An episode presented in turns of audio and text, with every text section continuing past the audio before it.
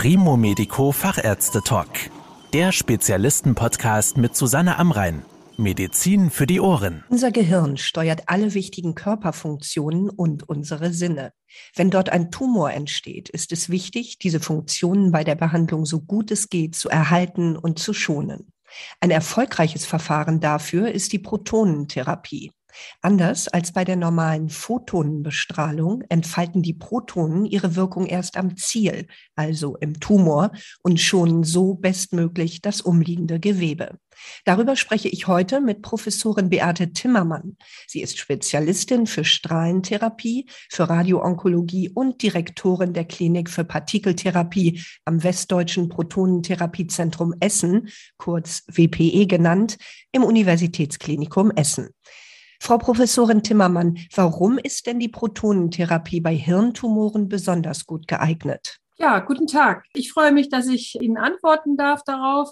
Also das Gehirn ist natürlich eine sehr kritische Stelle, wo sehr viele wichtige Funktionen gelagert sind. Das heißt, wir müssen, wenn wir behandeln, am Gehirn natürlich versuchen, die Funktion bestmöglich zu erhalten, nichts kaputt zu machen sozusagen. Und da brauchen wir Methoden, die möglichst unbeschadet sozusagen den Patienten lassen. Deswegen kann man oft nur eingeschränkt operieren und muss dann bestrahlen. Und dann brauchen wir Strahleninstrumente, die möglichst nur das Tumorgebiet belasten und dort arbeiten, aber nicht wirken am gesunden Gehirn. Und da ist die Protonentherapie ein gutes Instrument. Es gibt ja bisher nur wenige Zentren, in denen die Protonentherapie Anwendung findet. Unter welchen Voraussetzungen können Patienten und Patientinnen bei Ihnen denn mit der Protonentherapie behandelt werden? Also grundsätzlich sind Patienten mit Hirntumoren durchaus genau die, die so eine Therapie bekommen können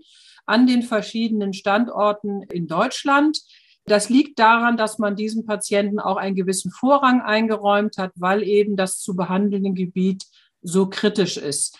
Die einzige wirklich, ich glaube, wichtige Voraussetzung ist eigentlich, dass man das technisch gut behandeln kann. Das ist in der Regel so. Und dass auch der Aufwand, seinen Heimatort zu verlassen, gut machbar ist und ich sag mal zu rechtfertigen ist. Denn es ist natürlich ein gewisser Preis, wenn man nicht zu Hause sein darf während einer Behandlung und das muss man sich eben überlegen, ob man das möchte und ob das gerechtfertigt ist. Und deswegen denken wir, die Patienten sollten in einem relativ guten Zustand sein, dass sie reisen können und dass sie auch langfristig eben was davon haben können.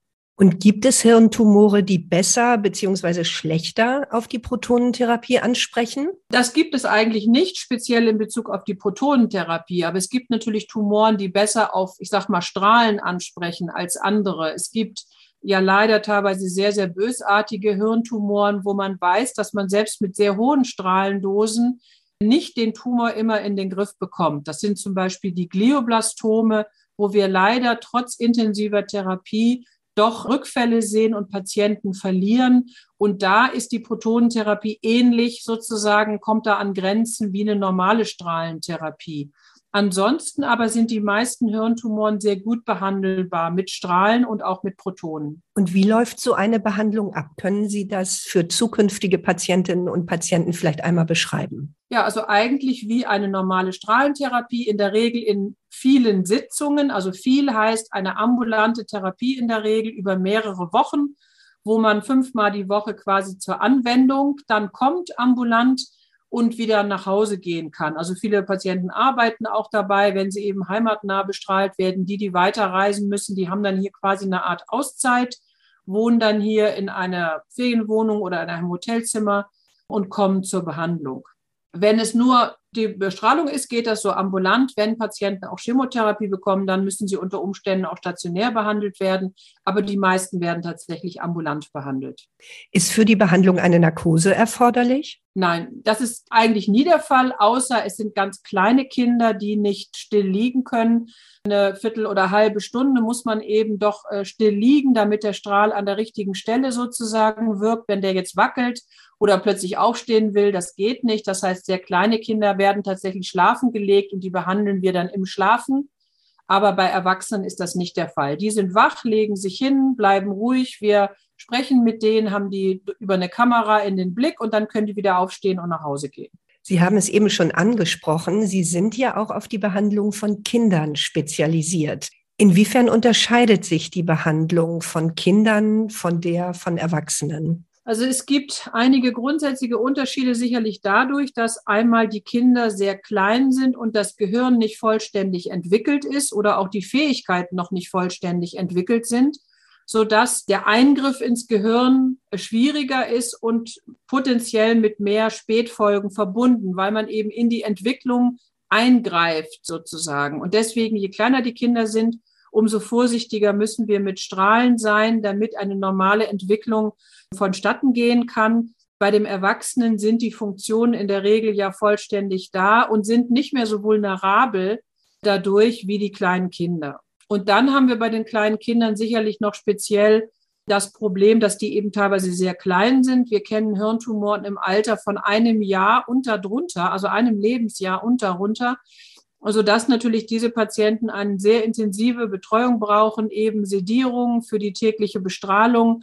Die müssen dann gut ernährt werden. Also wir müssen dann wirklich in jeder Weise auf die gut aufpassen, müssen immer im Team daran auch natürlich arbeiten. Wir haben die Familien, die wir natürlich eng mitbegleiten müssen. Das ist einerseits gut, dass die Patienten natürlich sehr eng auch von zu Hause behütet werden. Das vermissen wir manchmal bei den Erwachsenen. Wenn die dann hier alleine ankommen, ist das fast traurig. Aber man darf natürlich nicht unterschätzen, dass auch die Familie eines krebskranken Kindes natürlich viel Unterstützung braucht und wir da natürlich auch investieren müssen, um die gesamte Familie sozusagen mitzunehmen und zu begleiten. Und wie geht es denn den kleinen und auch den großen Patienten nach der Behandlung? Mit welchen Nebenwirkungen müssen sie rechnen? Das lässt sich natürlich ganz schwer allgemein sagen, weil die Bestrahlung ist eine lokale Therapie. Das heißt, dort, wo der Tumor ist, liegen Funktionen und an denen können eben Probleme auftreten, sodass das sehr unterschiedlich sein kann bei den verschiedenen Patienten. Ganz allgemein kann man sagen, es kann zu Haarausfall kommen. Der kann vorübergehend sein, der kann aber auch bleiben. Es kann zu Kopfschmerzen kommen, auch chronisch oder zu Müdigkeit oder so einer gewissen Lethargie, Appetitlosigkeit. Das nennen wir Fatigue. Es ist eine schwere Müdigkeit, die durch Krebserkrankung ihre Therapie ausgelöst werden können. Das sind so allgemeine Dinge. Es gibt dann auch andere Dinge, die eben örtlich äh, unterschiedlich sind. Es kann zu Krampfanfällen vielleicht kommen. Es könnte auch zu Lähmungserscheinungen kommen, zwei Tumoren. Es kann zu Gefäßveränderungen kommen. Glücklicherweise sind aber gerade die letztgenannten, die jetzt sehr schwerwiegend sind, sehr, sehr selten. Und häufiger sind eigentlich tatsächlich Probleme wie Haarausfall oder Kopfschmerzen oder diese Müdigkeit. Alles andere eigentlich nicht sehr häufig und hängt auch sehr davon ab, wie gut die Patienten in die Therapie reingehen. Also die, die in einem guten Zustand kommen, die haben weniger Risiken auch für schwerwiegende Folgen als die, die schon mit Vorschädigungen sozusagen kommen. Und das kann eben auch durch den Tumor selber entstanden sein oder durch vorherige Therapien. Das müssen wir dann so nehmen, wie es kommt natürlich. Aber in der Regel, die, die gut reingehen, die gehen auch besser raus. Vielleicht sollte ich noch Hormonstörungen nennen. Die sind nicht ganz so schlimm, aber auch nicht so selten. Die kann man eben durch Medikamentengabe kompensieren und können einen aber lebenslang begleiten. Also das ist das, was uns am meisten sozusagen Sorge bereitet, das, was bleibt. Aber glücklicherweise ist das auch das Seltenere. Die häufigeren Probleme sind die, die auch wieder verschwinden. Ist denn die Protonentherapie als Alleintherapie gedacht oder wird sie häufig mit anderen Krebstherapien kombiniert? Sie hatten vorhin ja schon das Stichwort Chemotherapie genannt. Ja, das hängt sehr von der Tumorart auch ab und natürlich auch von dem Stadium. Aber grundsätzlich kann man die Protonentherapie wie jede andere Strahlentherapie kombinieren und wird auch häufig kombiniert. Bei den Hirntumoren ist die Operation eine sehr wichtige Maßnahme, die zumindest zur Gewebeentnahme meistens vor Bestrahlung erfolgt, häufig aber auch als wirkliche Tumoroperation. Dann kommt vielleicht eine Nachbestrahlung, manchmal mit Chemotherapie, manchmal ohne, manchmal kommt die Chemotherapie vor Bestrahlung, manchmal daneben, also parallel, manchmal danach. Das hängt wieder sehr vom Alter des Patienten ab und von der Tumorart. Aber in der modernen Onkologie werden viele Patienten wirklich in einer Kombination von verschiedenen Verfahren behandelt und das gilt genauso für die Protonentherapie. Es gibt aber auch Patienten, die wir nur bestrahlen und nichts anderes äh, machen. Auch das kommt vor. Die äh, Hirntumoren sind ja sehr vielfältig, sehr unterschiedlich. Dann haben wir eben sehr unterschiedliche Altersgruppen und wir versuchen in der modernen Onkologie für jeden Patienten mit jeder Tumorart und jeder Tumorausbreitung quasi das beste Therapiekonzept auszuwählen, was wir interdisziplinär diskutieren. Am Westdeutschen Tumorzentrum haben wir dann Tumorboards und diskutieren, welche Rolle hat welche Therapie und dann machen wir quasi einen Gesamtplan. Und der muss individuell eigentlich für jeden Patienten zugeschneidert werden. Wie schnell wissen Sie denn, ob eine Behandlung Erfolg hatte oder nicht? Ja, das ist schwer zu sagen. Also leider muss man sagen, man weiß schnell, wenn es nicht gewirkt hat, nämlich wenn ein Rückfall kommt. Wenn kein Rückfall kommt, haben natürlich die Patienten gefühlt trotzdem ein kleines Damoklesschwert über sich, weil man ja nicht weiß, ob später noch etwas kommt. Also es gibt Tumoren, Hirntumoren, die sehr spät erst Rückfälle machen. Das heißt, auch wenn ich fünf Jahre lang nie irgendwas gefunden habe in der Nachsorgeuntersuchung, heißt es das nicht, dass im sechsten Jahr nicht etwas kommen kann. Wir Ärzte versuchen in der Regel den Patienten schon zu sagen, naja, also wenn du drei bis fünf Jahre geschafft hast, es ist nichts wieder gekommen, dann kannst du dir schon relativ sicher sein, aber es gibt eben auch späte Rückfälle wir versuchen eigentlich klar zu machen, dass ein Erfolg nicht messbar ist in der ersten Nachsorgeuntersuchung oder so, sondern dass die Zeit leider es nur zeigen kann. Das ist psychologisch für die Patienten eine Belastung, das muss man sagen. Jede Nachsorgeuntersuchung ist eine Beunruhigung.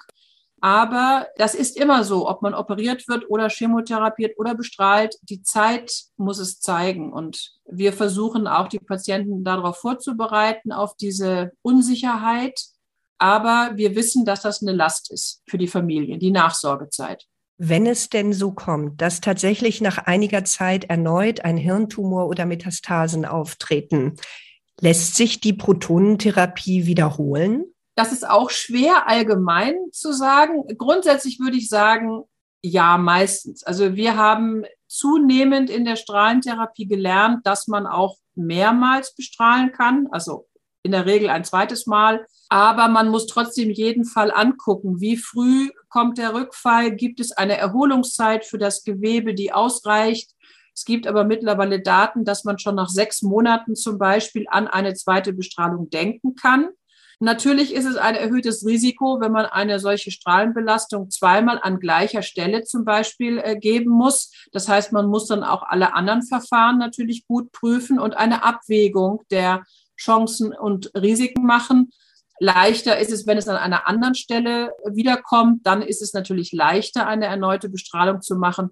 Wir versuchen in der Regel den Patienten so ein bisschen davon abzuhalten, schon vor der ersten Therapie sich über die Rückfalltherapie sozusagen Gedanken zu machen, sondern wir sagen, na jetzt erstmal diesen wichtigen Schritt und alles andere muss sich dann auch leider zeigen und dann stehen wir zur Verfügung und besprechen mit Ihnen, was wir machen können oder was wir Ihnen nicht raten wollen und lieber dann in der Situation ganz konkret, wo ist das Problem, wie ist die Vorbelastung, was gibt es für Methoden, und was ist jetzt die beste Wahl. Auch das werden wir wieder interdisziplinär natürlich besprechen, um das beste Angebot zu machen. Wir behandeln aber in der Tat manche Patienten zweimal und haben damit auch relativ gute Erfahrungen gemacht. Also früher hat man gedacht, das geht gar nicht. Mittlerweile ist die Verträglichkeit erwiesenermaßen viel besser, als wir früher gedacht haben, wo die meisten Strahlentherapeuten gesagt haben, nein, nein, zweite Bestrahlung geht nicht. So ist es nicht mehr. Vielen Dank für Ihre Erklärungen, Frau Professorin Timmermann. Sehr gerne. Das war der Primo Medico Fachärzte Talk. Danke, dass Sie zugehört haben. Mehr Informationen rund um das Thema Gesundheit und medizinische Spezialisten finden Sie auf primomedico.com. Bis zum nächsten Mal, wenn es wieder heißt Medizin für die Ohren.